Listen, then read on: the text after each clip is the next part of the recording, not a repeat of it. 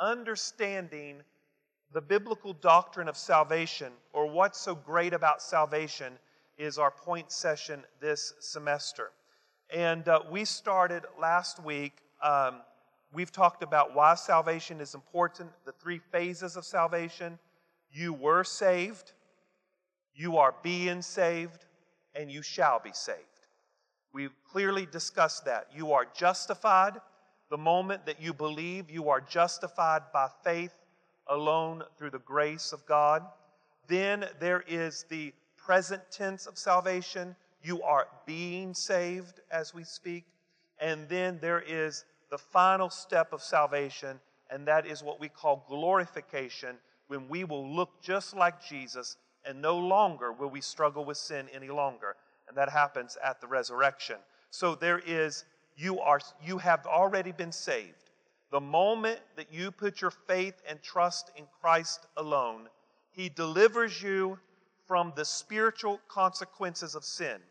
In other words, the moment you put your faith in Christ alone and you are saved by His grace, you are delivered from the penalty of sin. In other words, you are delivered from the consequence of your sin.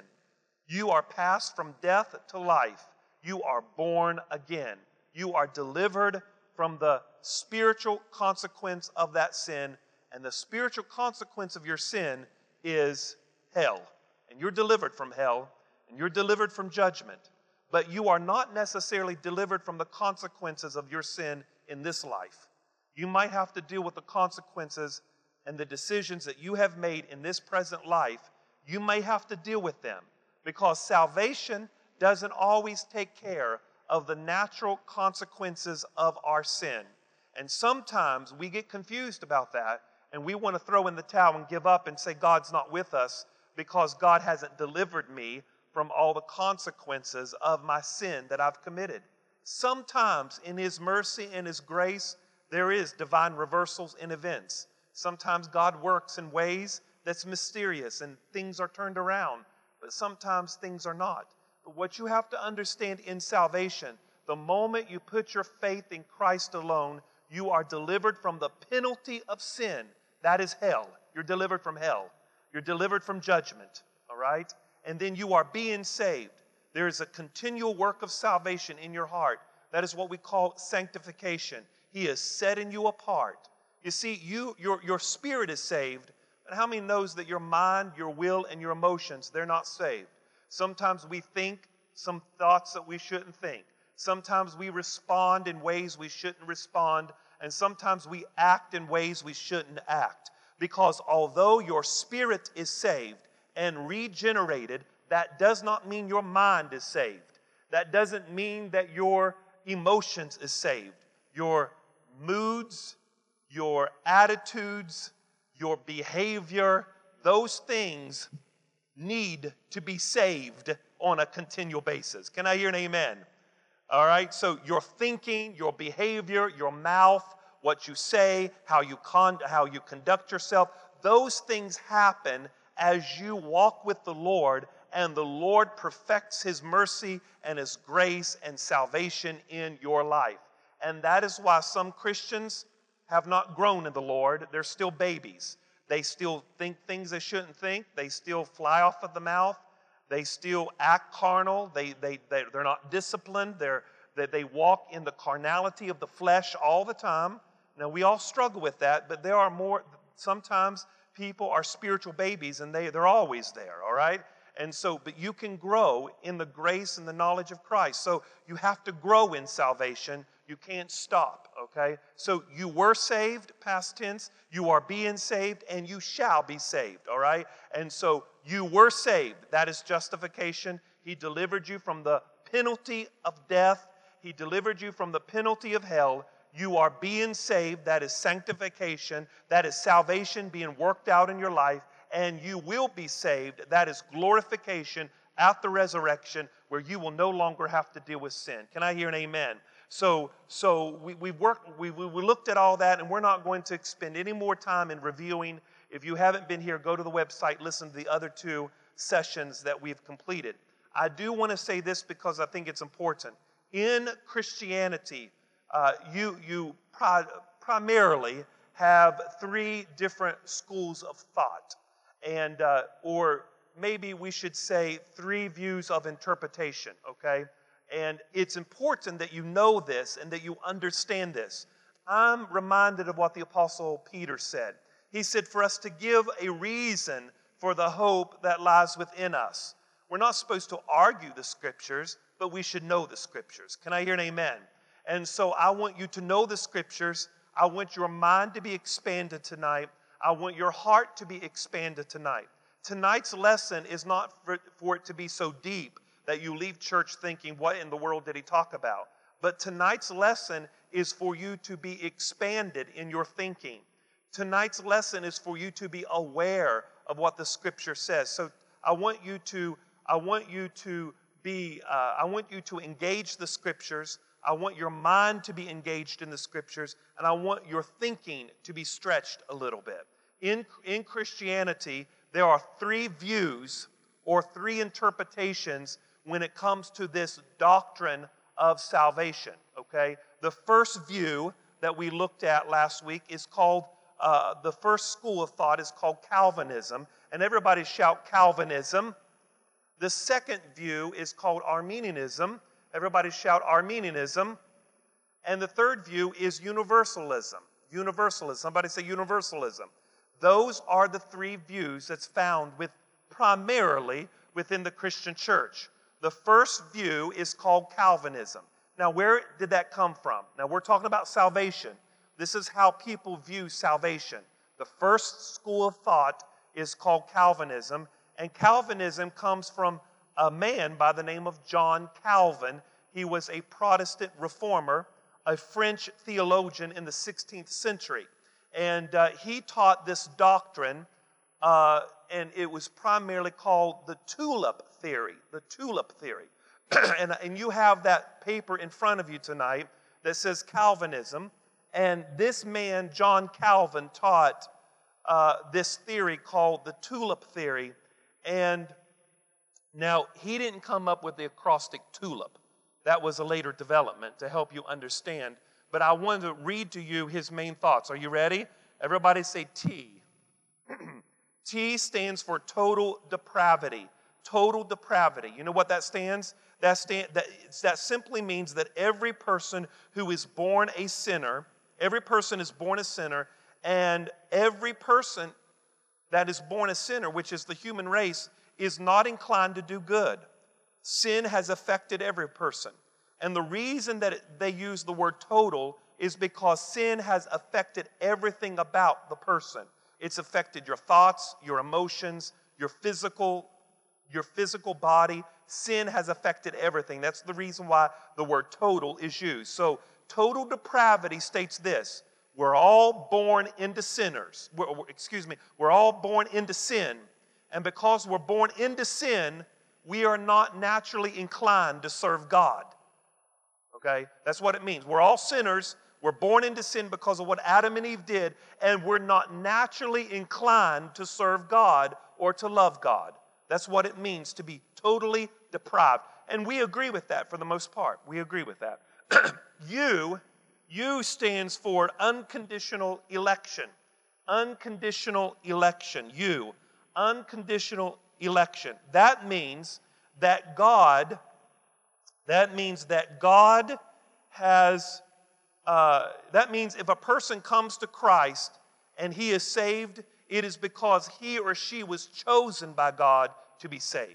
So, in other words, God has elected some for heaven and some are elected for damnation. Some are elected for salvation, and some are elected for damnation. In other words, God's sovereignty chooses those who will be saved, okay, and those who will be damned. That's what that means.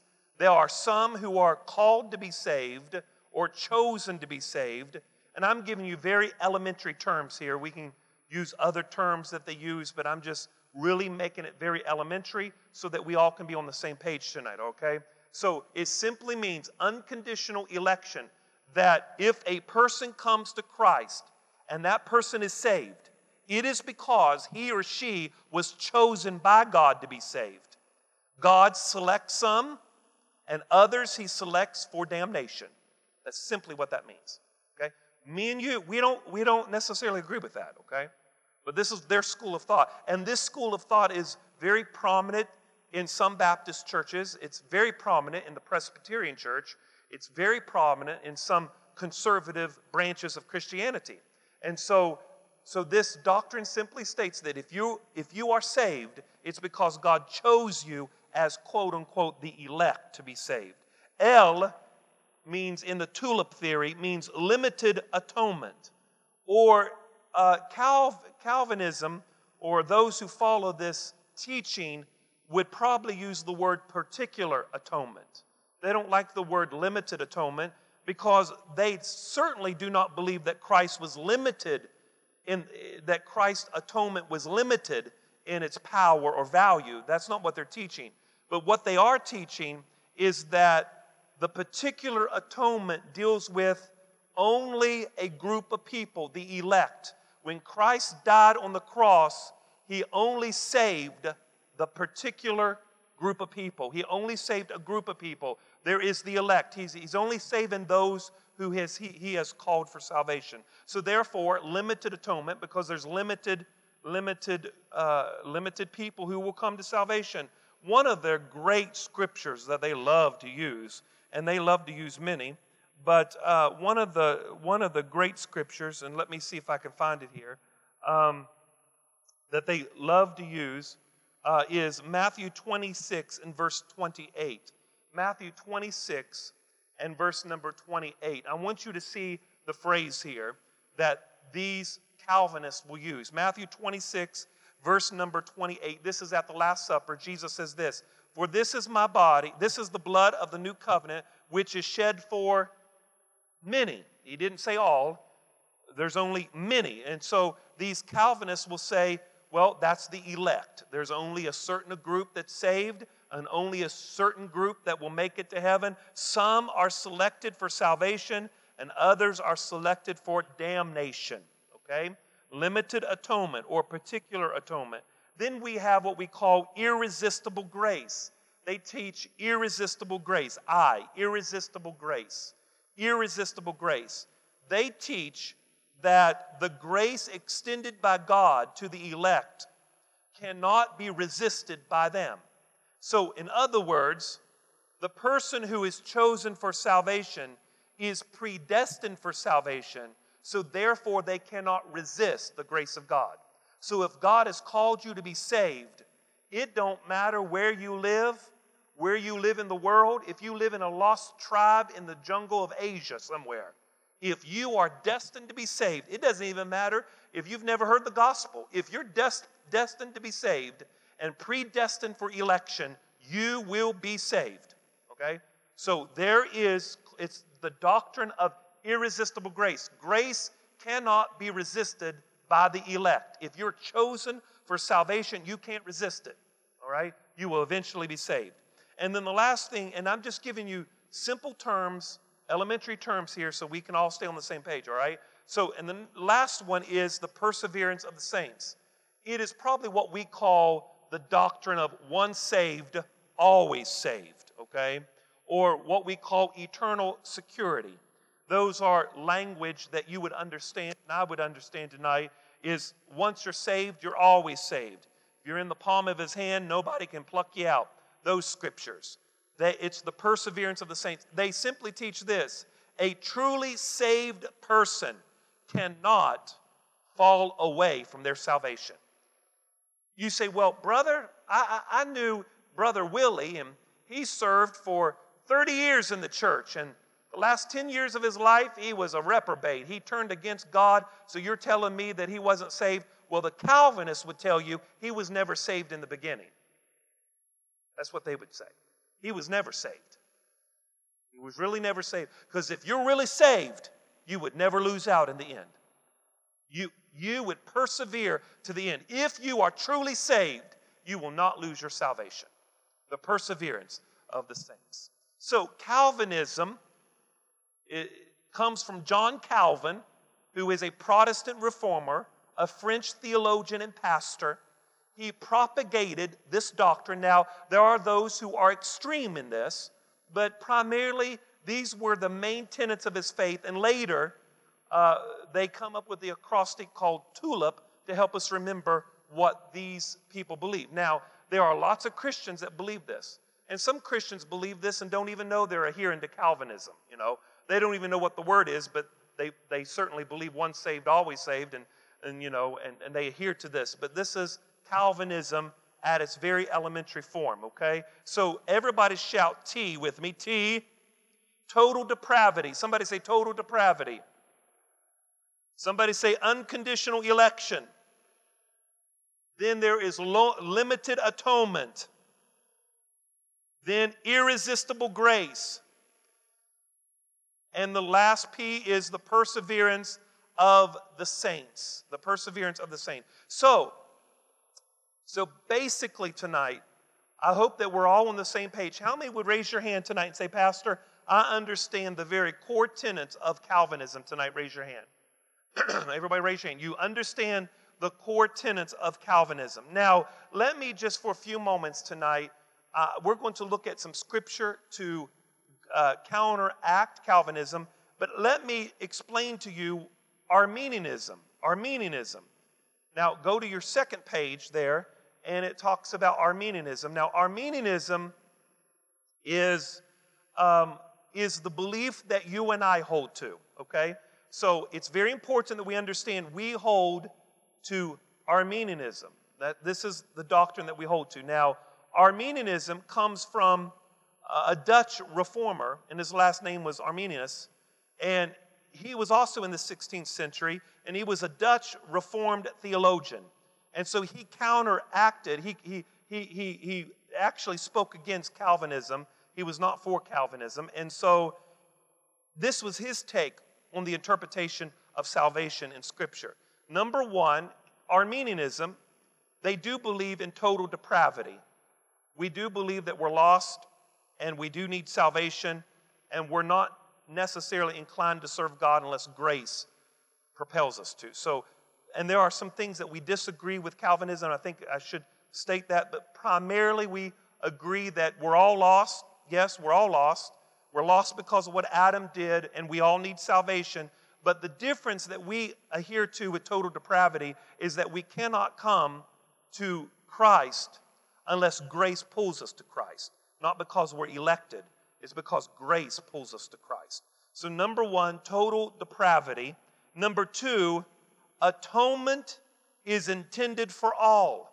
Atonement is intended for all. So, number two, in Arminianism, the doctrine of Arminianism states number two. So, on your paper, on number two, in Arminianism, number two, they believe that atonement is attended for all. Atonement is attended for all. In other words, all people have the opportunity for salvation. Every person has the opportunity for salvation. Now, everybody look up here. What does Calvinism teaches? Calvinism teaches not everybody will be saved. There are some that will be saved and some that will be damned. Arminianism teaches every person has the opportunity for salvation, and God does not pick his favorites. Can I hear an amen? Somebody say amen. So atonement is attended for all. Number three, number three, Jesus' death satisfies the justice of God. In other words, Jesus' death takes care of our penalty. All right, removes the penalty from us. We uh, Calvinism would agree with that. Jesus' death satisfies God's justice. Number four, grace. Number four, grace is resistible, which means you can resist the conviction and the, the conviction of the Holy Spirit. You can resist the grace of God, even though it's pulling at your heart and you know you need to confess and you know you need to repent of your sin. You can resist it. Calvinism teaches if you are destined for salvation, it don't matter how much you resist it, you're going to be saved. That's what they teach. So, do we see the difference? Calvinism teaches it doesn't matter how much you resist it and how much you don't want to be saved. If God has chosen you to be saved, you will be saved. Arminianism teaches you can resist it even though it's God's will for you to be saved. Can I hear an amen?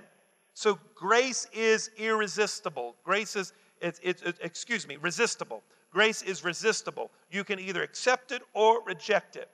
Uh, number five, election is conditional. Election is conditional. In other words, God alone determines who will be saved, and his determination is that all will be saved. That's God's determination, is that all will be saved. So, therefore, this is what Arminianism teaches salvation is conditional. You can accept it or reject it. Calvinism teaches it's, it's not conditional. God has either chose you to be saved or he hasn't chosen you to be saved. Arminianism teaches that everybody has the opportunity to be saved. It is God's will that everybody be saved, but some will accept it and some will re- reject it. Number six, number six, Christ's righteousness is imputed to the believer. That means that the moment that you are saved, the moment you are saved, he imputes into you righteousness. Christ's righteousness becomes your righteousness. Now, what is backsliding? This is something that Calvinism does not teach. Calvinism does not teach. You're not going to hear Calvinists singing in a worship service, Oh, backslider, come home. Because they don't believe in backsliding. Because remember, Calvinism teaches if you're truly saved, you will never lose your salvation. But Arminianism teaches that you could be saved and you could lose out in the end. Okay? Are we all with me? Somebody say amen. So, what does it mean to backslide? Well, Arminianism teaches it's a deliberate, willful rejection of Christ. It's a deliberate, willful rejection. It's a process. So, that doesn't mean that if I go out and drive my car tonight and say a cuss word and the rapture happens, I'm not going to hell. Just because I go out and commit a sin tonight, I'm not going to hell. And, and, and that's the extreme of Arminianism. And we all grew up in that, that, boy, I got to get saved every Sunday because I committed sin last night. So if the rapture happens, I'm going to hell. Where is that found in the Bible? Backsliding is a deliberate, willful turning away of Christ. It's a process. Backslide. You, you're walking backwards. It's not because you stumble a little bit and you mess up. You see, the extreme of Arminianism states that everything's a sin and you might go to hell tonight if you don't get saved for the 34th time. Can somebody say amen? And, and some of us has been indoctrinated with that, and most of our prayer life is the, is the most, and listen to me, and I want to share, most of our prayer life is, is the burden of sin. Lord, if I've sinned, forgive me. I know, Lord, I sinned my thoughts. So we spend 30 minutes confessing a bunch of sin and five minutes becoming intimate with the Lord because most of us, as extreme Arminianism, we think we can lose our salvation just by one thought. And that's not scripture at all. You can't lose your salvation just by one thought. It's a deliberate, willful turning away from Christ.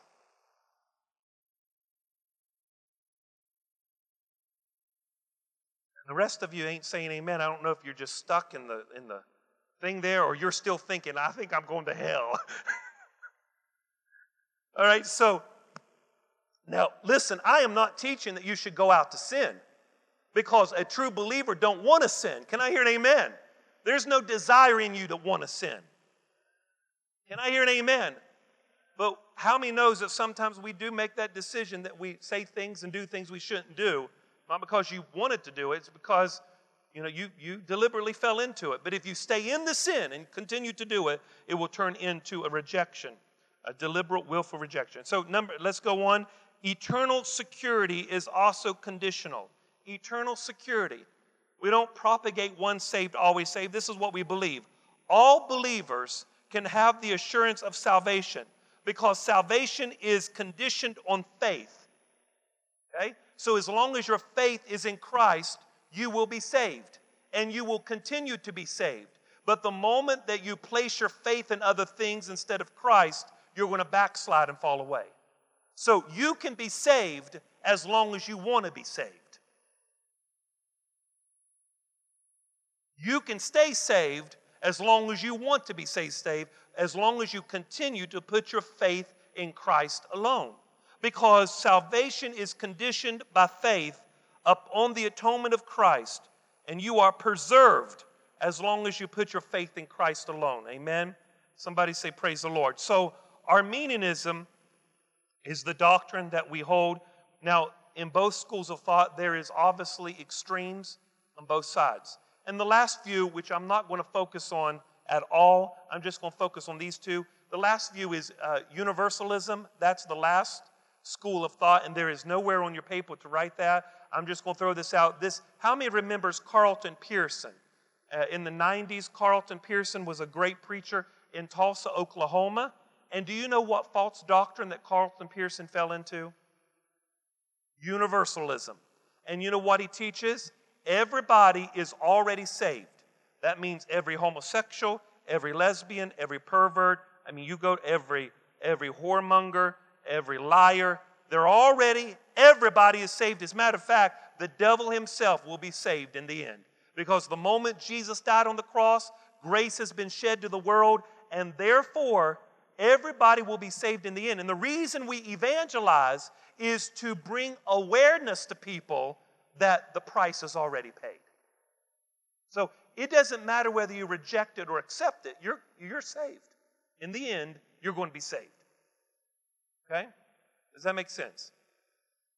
In the end, now it doesn't make sense to us, but that's their doc. And that's a very elementary uh, definition of universalism. Christ died, grace was shed to the world.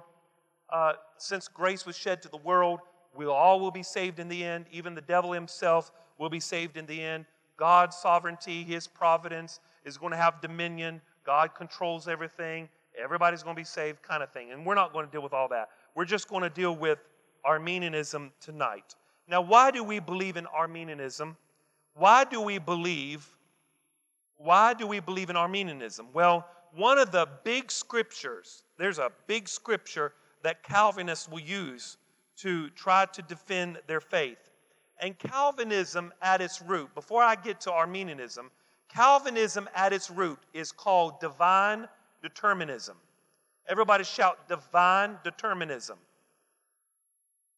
Shout it out real loud with me. Divine determinism. That is Calvinism at its very basic root. It is divine determinism. Calvinism is divine determinism. In other words, now look, don't lose me. Everybody look up here because I'm going to help you understand Calvinism. I'm going to just say a few things about Calvinism. And I'm going to move on. Calvinism believes that God determines everything, even sin, innocent suffering, sickness, God determines it all. Because they simply believe that God has a divine blueprint, and everything on that blueprint points to the glory of God. So, sin and suffering and hell, all of it, somehow in God's blueprint, is going to bring him glory. So God determines everything. Calvinism, at its basic structure, believes that God determines everything. History and our lives unfold according to God's divine blueprint. And there's nothing that we can do about it. You can't pray it out, you can't sing it out. If God has determined it, it's going to happen, and there's nothing that you can do about it. Now, John Piper, who is a modern day Calvinist, if you listen to his videos. Now, he's a pretty powerful preacher, I think, but he's a very strong proponent of Calvinism. He wrote, I think he wrote a book, or maybe it was a sermon that I heard, that he said, quote, and quote, don't waste your cancer. And so, in this, he's propagating that even people with cancer somehow is going to bring God glory, even if you die from it.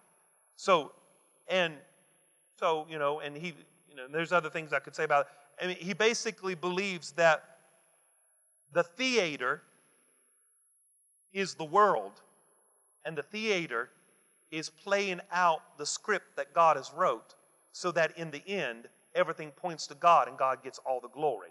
So people being sick, hell, injustice, innocent suffering, all of that. The world is a theater playing out what the puppet master has designed for you to play.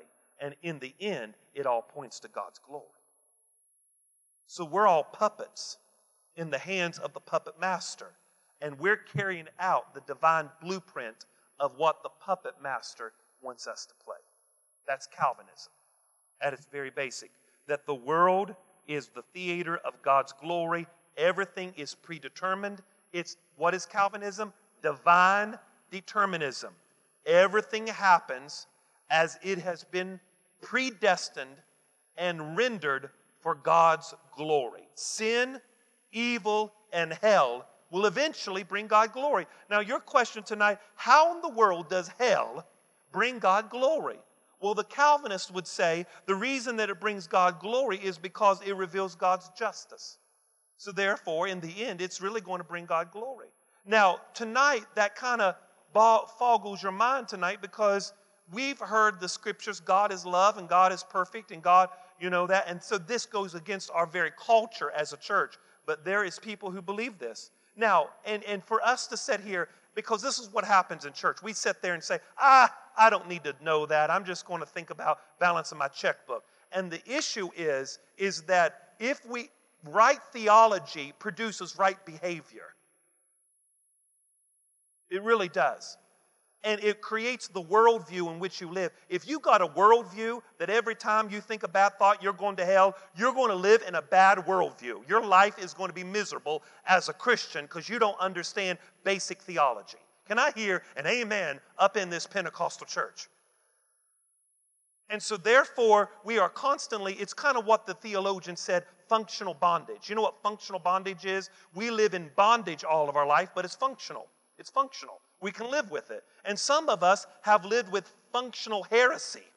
We've lived with wrong doctrines because we've been taught the wrong thing, and so therefore it leaves us in condemnation half of our life, and we're always walking under guilt, condemnation, and shame because right theology really do really does produce right behavior. Can I hear an amen? And so uh, everything in Calvinism, Calvinism states everything is determined by God. Everything, sin, innocent suffering, hell, it's all determined by God. God, and now, now they wouldn't say this. God is the puppet master and you're his puppet and you're following his divine blueprint. They, would, they wouldn't say that, but in essence, that's what they believe. Okay? Now, they use this, they use this uh, scripture. This is one of their primary scriptures in Isaiah 45 and verse 7. They love this scripture. Now, the Calvinists really love this scripture, okay? So let's just look at it. Isaiah 45 and verse number 7. Isaiah 45 and verse number 7.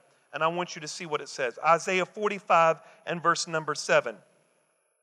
And this is the Lord speaking in the Old Covenant in verse number 7. Isaiah chapter 45, verse 7. And God says this I form the light, I create darkness, I make peace and create calamity. I, the Lord, do all these things.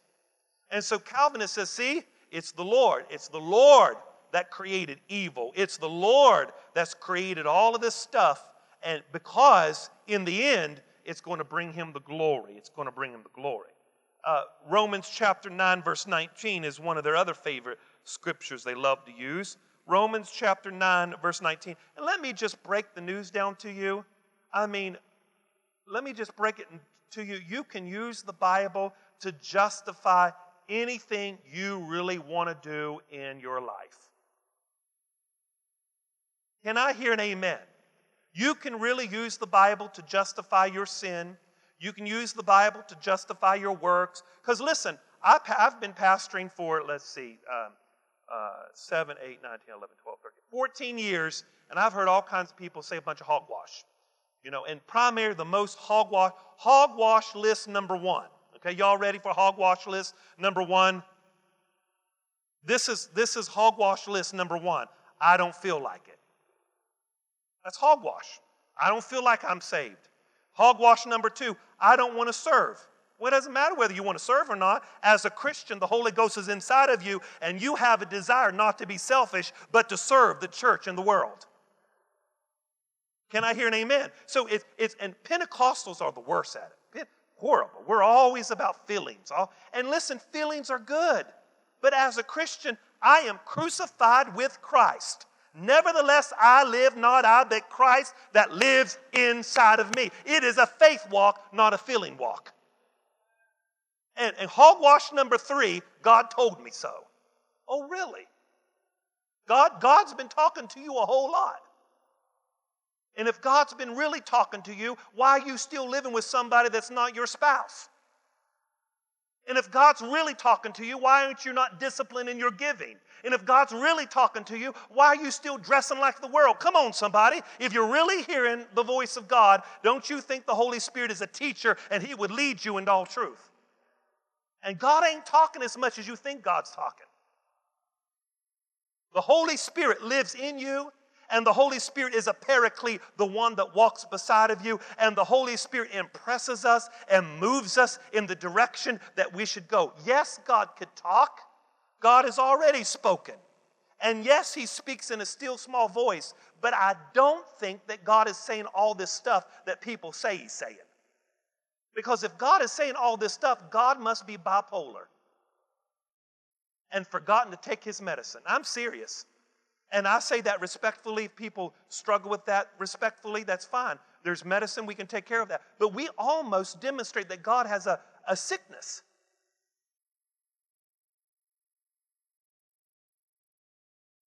We have, we really have, we really have put names on God that should, shouldn't be there.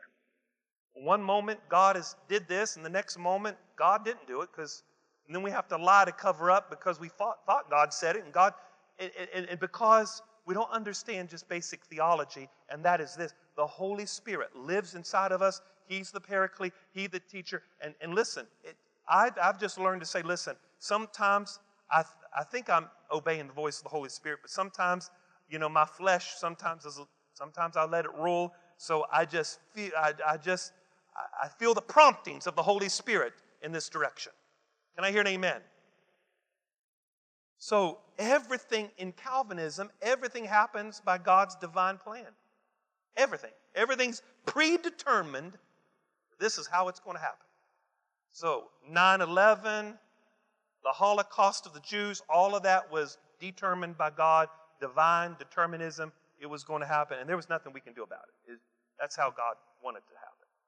So, Arminianism teaches that Yes, God knows everything. God is in charge. Now, hold on, hold on. Well, look at me. Our meeting Arminianism teaches yes, God is sovereign. God is king.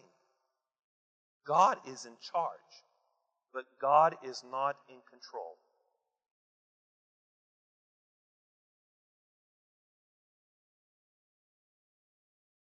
He's in charge. He's the king of the universe. He is sovereign. And if he chooses to be in control, he can because he's God. But the basic tenets of Arminianism teaches that God limits himself, he restrains his power, he holds back from controlling everything. Because mankind was created in his image to have a free will, and their free will controls the course of events in human history? And if so, we can invite God to reverse the course of history. And somebody say amen. So, Arminianism, at its basic core, limits, it says that God is in charge, God is sovereign, God is holy, but God chooses to limit himself. He restrains his power and he holds back from controlling everything. Okay? Why? Now, why does God do that? Well, Arminianism teaches the reason that God limits himself, the reason that God restrains his power, the reason that God holds back from controlling everything is because God chooses for the sake of man, because man was created with a free will. Arminianism is based in love. The basic disagreement between Calvinism and Arminianism is not God's sovereignty or predestination, it's God's character. God's character is at stake here. That's the major difference between Arminianism and Calvinism. It's God's character. We both believe in His sovereignty, and we do believe that God knows all things, and we believe in, uh, you know, predestination. But the very root of the difference between the both schools of thought is God's character. If Calvinism is true, then God wouldn't be all loving and all perfect. Wouldn't be. Couldn't be by his very nature all loving and perfect. And if God elects some to be saved and some others, and he can do what he wants to do, then why doesn't he elect everyone to be saved? If he's so loving and so good. But Calvinism teaches no, some are elected and some are elected for damnation. But my thing is, if God is so perfectly good and trustworthy and honest and full of love, then why doesn't He predestine all of us to be saved and elect all of us for salvation? I mean, what's the difference between God and the devil? The devil wants all of us to go to hell, and God, the God of Calvinism, states, well, God only wants some people to go to hell. It's a character issue with me. Do you see what I'm saying here? And if Calvinism is true, then what do you do with Jesus in Matthew chapter 23 and verse number 37, where Jesus weeps over the city of Jerusalem? What do you do with God incarnate crying over his own city? In Matthew 23 and verse number 37, he why does he weep? Now get this. Why does he weep? He weeps because people are rejecting him.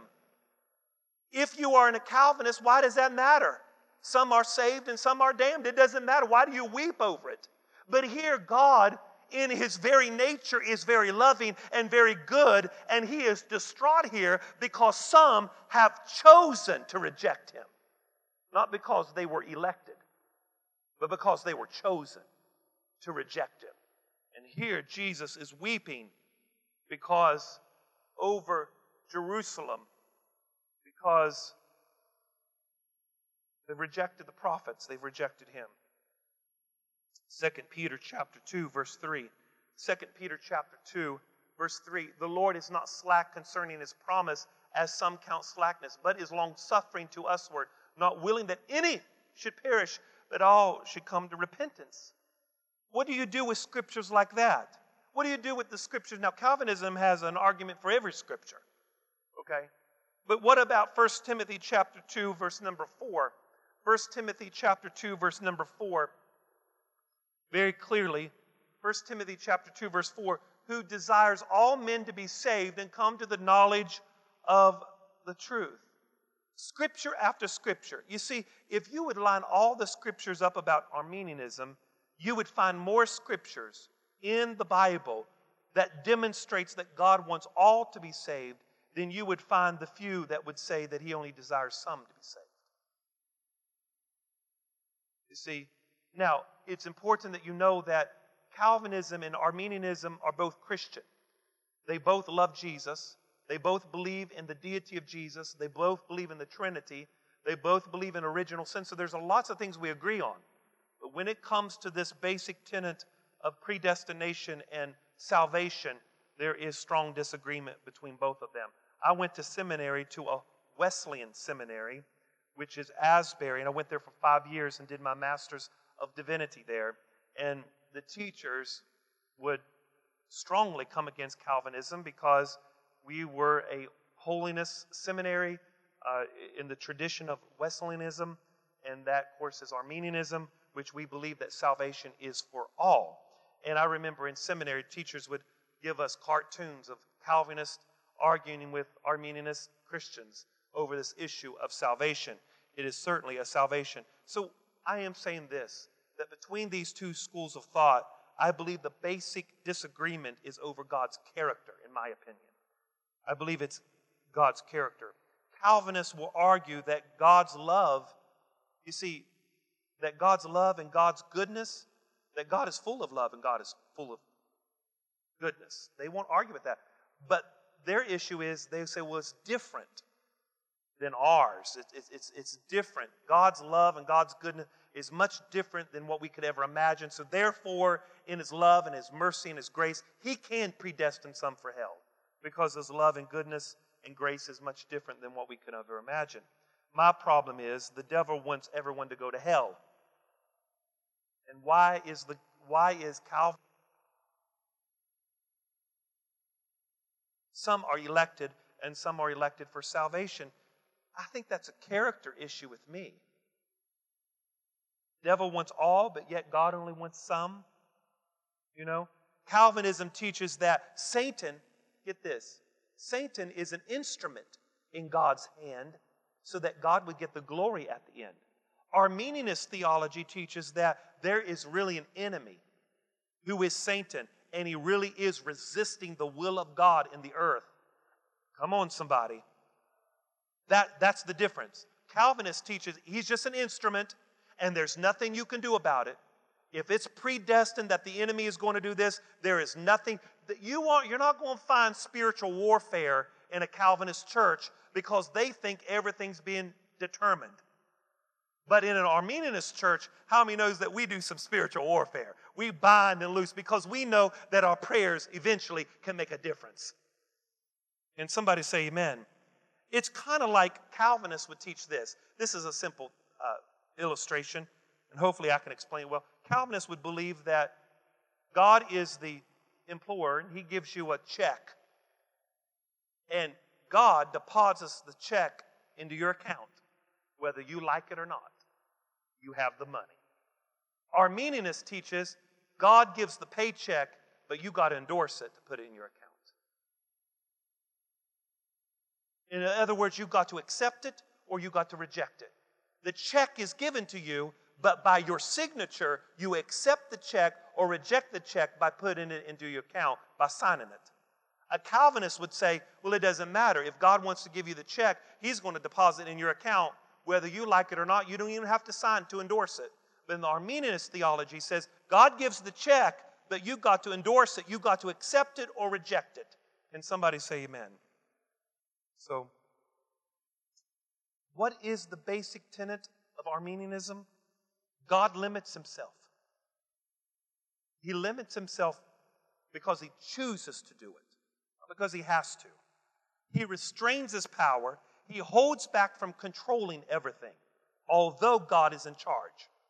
And Arminianism, listen, Arminianism does not teach that God is banished from the world and somehow, you know, God is distant from the world. No, no, no. Arminianism teaches that God is in control. Oh, excuse me, God is in charge. And the, God works through the acts and the prayers of his people to change the course of events. He works through people.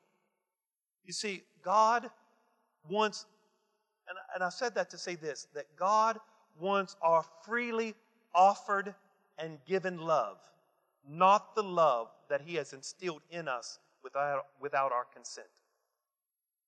Let me say that again. Maybe Jeremy can put it behind me. God wants our freely offered and given love, not the love, according to Calvinism, that is instilled in us without our consent. To say that again. God wants our freely offered and given love, not the love that is instilled into us without our consent. God is not a puppet master. We're not puppets in his theater. And we're not acting out a divine blueprint so that in the end, God could get the glory. In other words, God is in charge. God is aware. God is active among His creation, and God chooses to use people so that in the end, He will still get the glory. You see, God is sovereign by right, but He chooses not to control everything. He could, but He doesn't. He could, but He doesn't. God is sovereign by right, but He chooses not to control everything. Hell, innocent suffering, sin, and evil are not God's perfect plan. God permitted it to happen because his perfect plan wasn't followed. You see, sin, evil, innocent suffering is not a part of God's perfect plan. It was because of people's actions, their free will. God permitted it to happen, but He didn't cause it to happen. as in Calvinism teaches everything's determined, and Arminianism teaches God is in charge. He doesn't necessarily control everything. God is not distant from us. He's very active in the world, but He lets people make that decision. God is not banished, but neither is He controlling everything that happens. Now, you say, well, Pastor, I don't agree with that. But Jesus said, pray like this Our Father, which art in heaven, hallowed be thy name. Thy kingdom, do- thy kingdom come, thy will be done on as it is done. Why do we need to pray that God's will be done on earth as it's done in heaven if it's already determined? You have a part to play in this. You see, so Arminianism teaches, if you look at T, you know, Calvinism teaches T. Arminianism's response to that would be yes, we all are born into sin.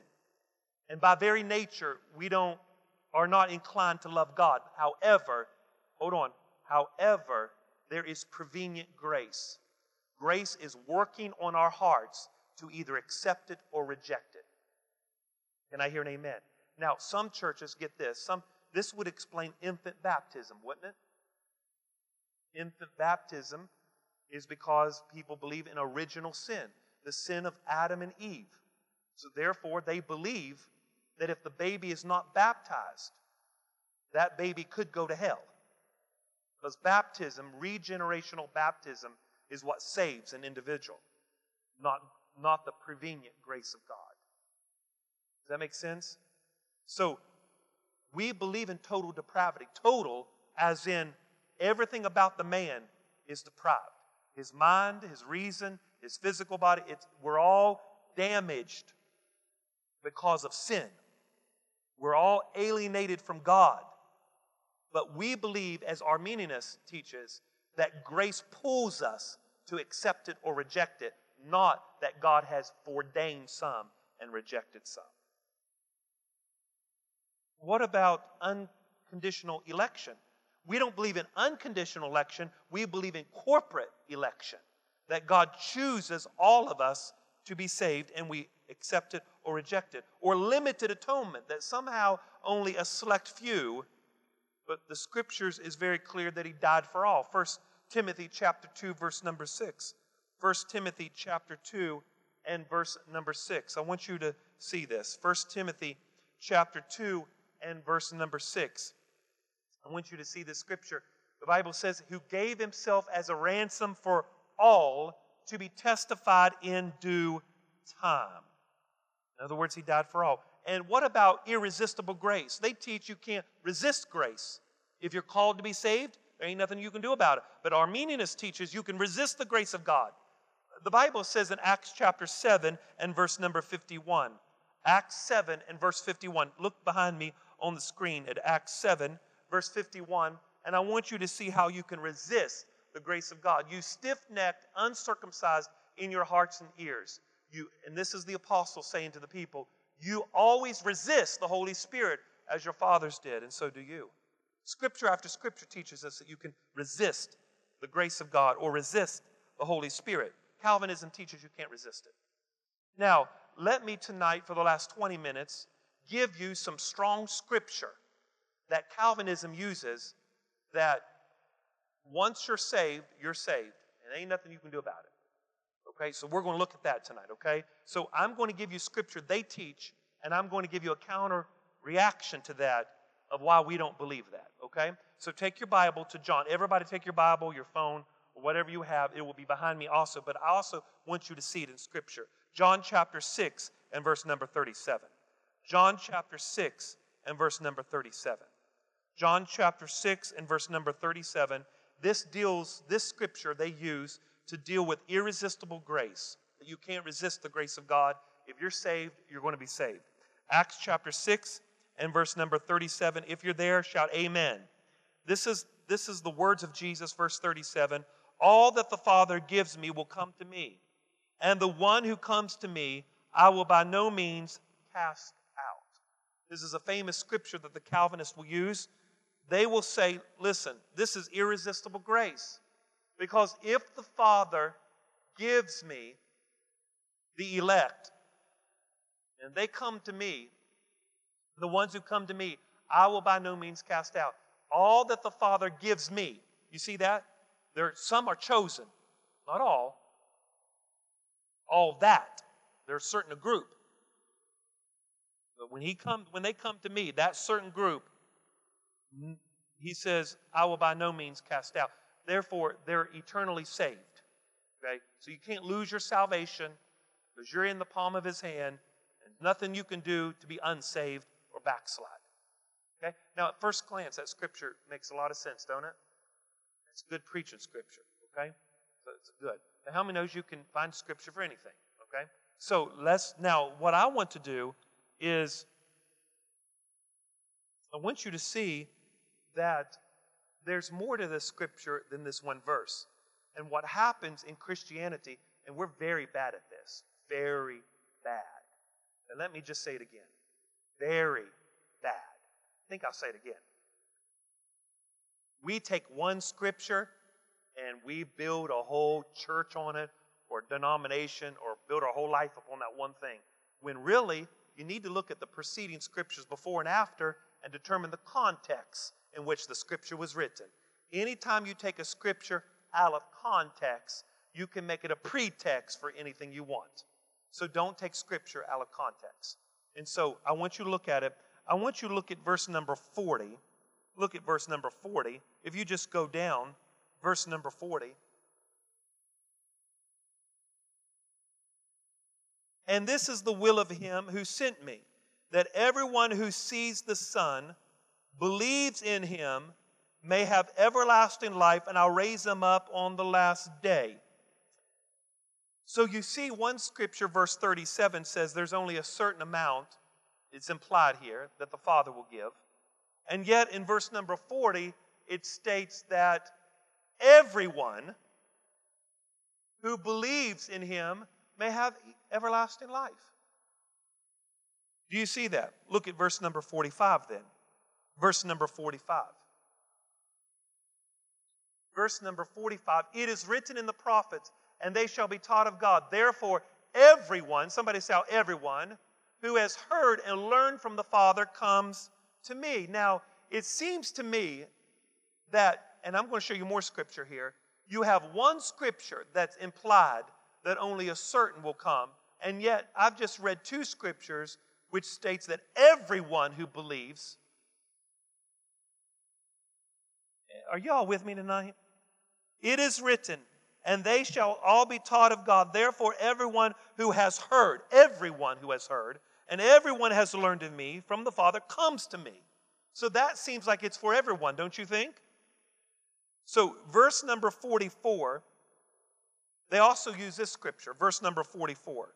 No one can come into the Father unless the Father sent me and draws him, and I will raise them up at the last day. See, so they'll use this scripture and say, well, you can't come. Not everybody can come to the Father. There's only a certain group.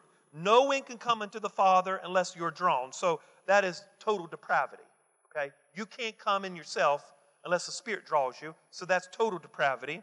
The Father draws you. That speaks of unconditional election. And you cannot come unless He draws you. That's election. Because only a few can come. All right? Does that, y'all get that? The primary scripture that they use here.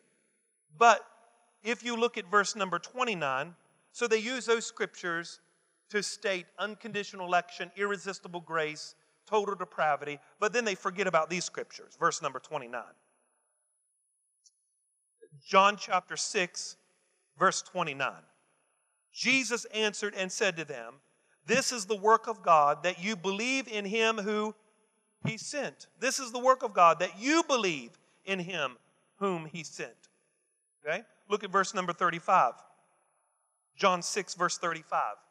And Jesus said to them, I am the bread of life. He who comes to me shall never hunger, and he who believes in me shall never thirst. Okay? Look at verse number 40.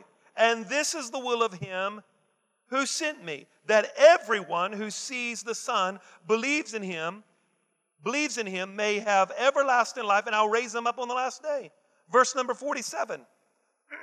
Verse number 47, John 6, verse 47. Most assuredly I say unto you, he who believes in me has everlasting life. So, what are you saying, Pastor John? Two scriptures that stated it implied that only a few would come, and yet I read one, two, three, four, five scriptures that stated everyone who believes in Christ will be saved.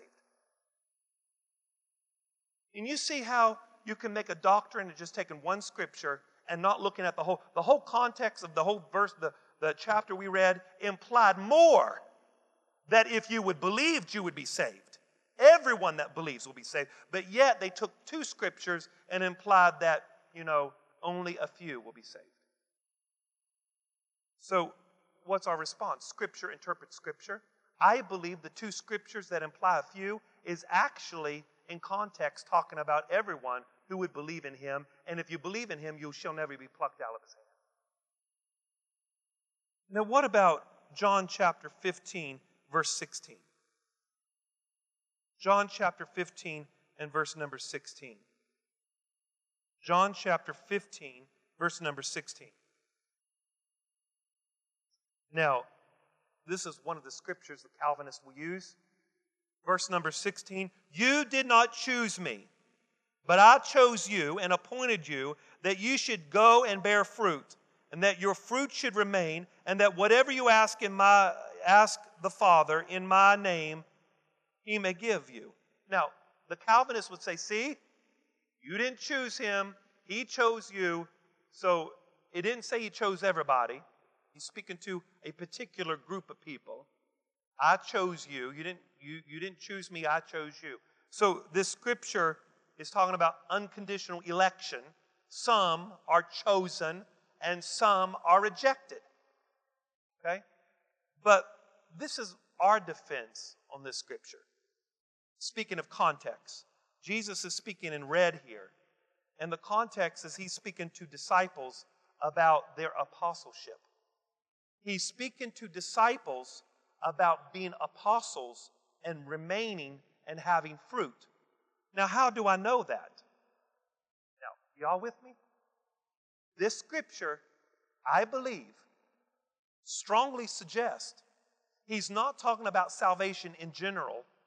He's talking about disciples whom he is talking to about them being apostles and remaining in the fruit or having fruit. Now, why is that? Because scripture interprets Scripture because John chapter 6, verse 70, John chapter 6 and verse number 70 says, says this. John 6 and verse 70. Jesus answered them, Did I not choose you, the twelve, and one of you is the devil? So, Judas is obviously is in the context here. I chose you to remain, have fruit. The problem with Judas is he did not remain in Christ, he did not bear the fruit. He was never really saved because saved people have fruit. Somebody say amen. So, this scripture, who they tried to use for general salvation, has really nothing to do with salvation. It's dealing with Jesus choosing his apostles and telling them that they should remain and have fruit. I've chosen you to be an apostle. I've chosen you to have fruit. And yet, one of them, although he was chosen, never remained in him, nor did they have fruit. Now you say, well, Pastor, I don't believe that. Do you, John chapter 15, Jesus makes a whole discourse about the, the branches being connected to the vine, or the, the vine being connected. In other words, you remain in me, and my words remain in you, and you shall bear fruit. The disciples are hearing this. The context is he's preparing his disciples to take over because he's getting ready to die and ascended. It has nothing to do with salvation, it has everything to do with the position that they're getting ready to take, which is apostles. And he's saying, listen, you got to bear fruit here. You got to remain in me. Because if you don't remain in me and I remain in you, you're going to slip away and Judas slipped. He, he, he, def, he definitely had fallen away. What about Jude? Jude chapter number one. Jude chapter number one. Jude is an interesting book. Jude chapter one. Jeremy, if you could put it up there quickly. Jude chapter one in verse number three. Verse number three. Beloved, while I was very diligent to write to you concerning our common salvation, I find it necessary to exhort you to contend earnestly for the faith which was once delivered to you to the saints. For certain men have crept in unaware, marked out for this condemnation, ungodly men. Okay? Go to verse number five. But I want to remind you, though once you knew this, that the Lord, having saved the people out of the land of Egypt, afterwards destroyed those who did not believe. Verse number six, and the angels who did not keep their proper domain but left their own abode, he has reserved in everlasting chains under darkness for the judgment of the great day, as Sodom and Gomorrah and the cities around them, similar manner to those, to these, having given themselves over to sexual immorality, going after strange flesh, set forth as an example, suffering the vengeance of eternal fire.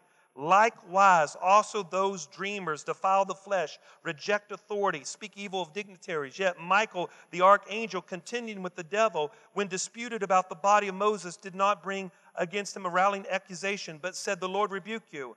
But these speak evil whatever they do not know, and whatever they know naturally, like beasts, in these things they corrupt themselves. Woe to them, for they have gone the way of Cain. Cain wasn't always a fallen person here. He once believed. But woe to them that follow the way of Cain. Woe to them that run greedily after the heir of Balaam for profit and perish in the rebellion Korah. His whole discourse here is that you have people in heaven, angels, who, yep, they sinned, they were with God, and yet they had fallen. And yet you had those who believed in God who was in the wilderness, and yet they some of them died. His whole discourse here is these some of these people had believed, but in the end they had fallen. He says, I'm writing this to you to fight for your faith to be, you got to fight for it. It's, it's, yes, you got to believe it, but you got to contend for the faith and continue to walk in the faith. Look, look at Acts chapter 13. I got five minutes left. Acts chapter 13 and verse number 48. Acts chapter 13 and verse number 48. Acts 13 and verse number 48. Acts 13, verse number 48. Now, this is a great scripture they use. Great scripture verse, and at first glance, it really does support Calvinism to a great extent. But there's something I think needs to be stressed here. Verse number 48 Now, when the Gentiles heard this, they were glad and glorified the word of the Lord. And as many as he, excuse me, and as many as had been appointed to eternal life believed. So Calvinism states, see, there's only some that will be appointed for salvation. Others are appointed for damnation. But, and I'm not saying that Cal- people who are Calvinist theologians, they're very smart. But one of the things that gets overlooked sometimes is the Greek translation of the word "were appointed unto. Appointed unto. That phrase there, the whole phrase, appointed or had been appointed, that phrase, is in the Greek, and I know this doesn't mean anything to you, but I'm going to say it. It's a middle passive voice. Because in Greek, when you look at a Greek word, you parse the word because some words are singular, some words are plural, some words are feminine, some words are masculine, some words are passive, some are non passive, so you have to parse the words. This phrase that says had been appointed is in the middle passive voice which actually states something as many as set themselves to eternal life believed. In other words, those who had faith, those who wanted eternal life, believed. Which changes the whole context of the scripture. How many knows that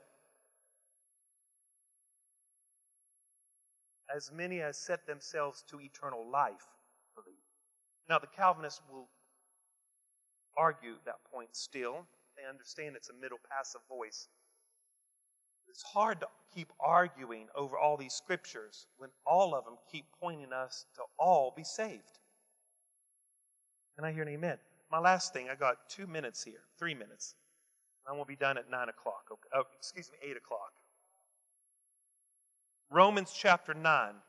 Now, I can go into more of this. I mean, I feel like I'm pressured for time, so I can go back to some of these next week. So, Romans chapter 9, verse uh, number 16. Now, this scripture is this scripture is the this is the one they used to nail the coffin in. you all ready for that? I mean, this is the scripture they used to nail the coffin.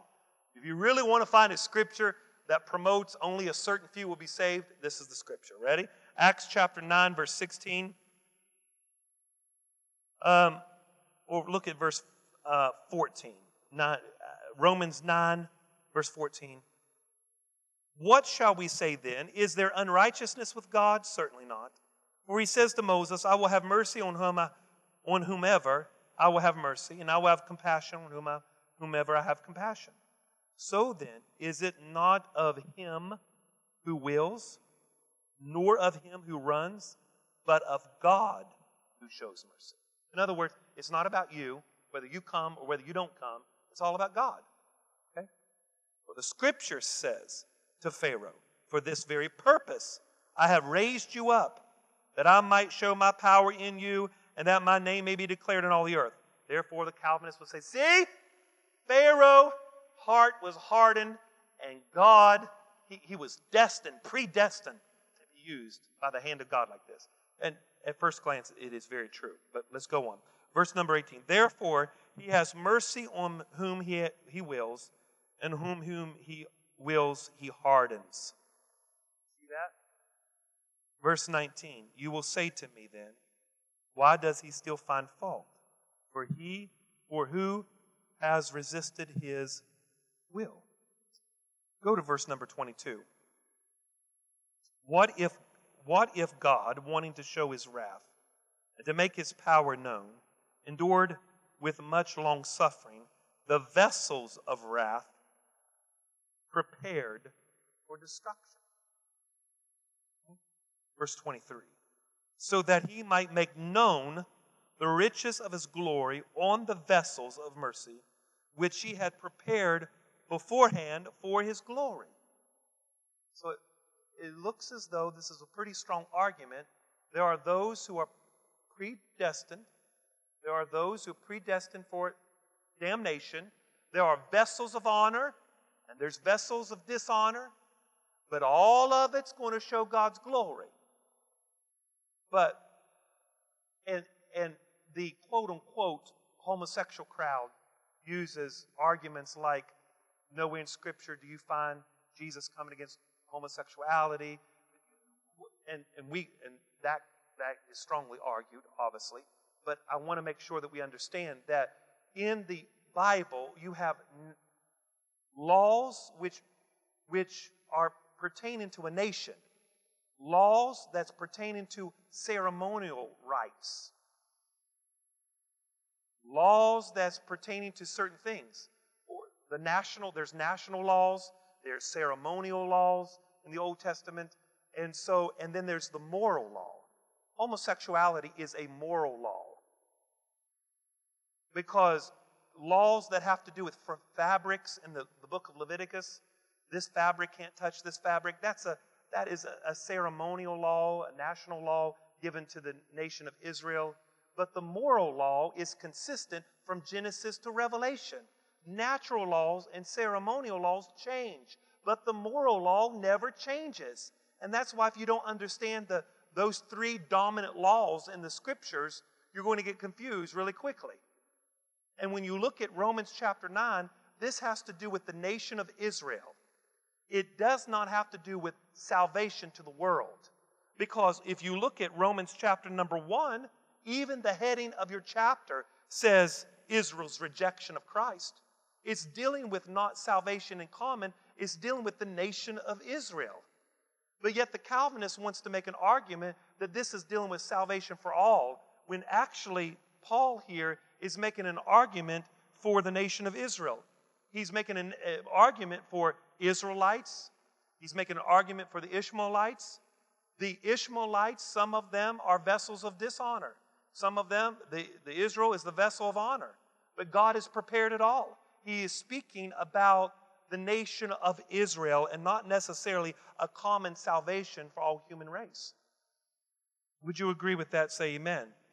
So, um, verse number one through five, for instance, he says, verse number one, Romans chapter Romans chapter 9, verse number 1 I tell you the truth in Christ, I'm not lying. My conscience also bearing me the witness of the Holy Spirit, that I have great sorrow, continual grief in my heart.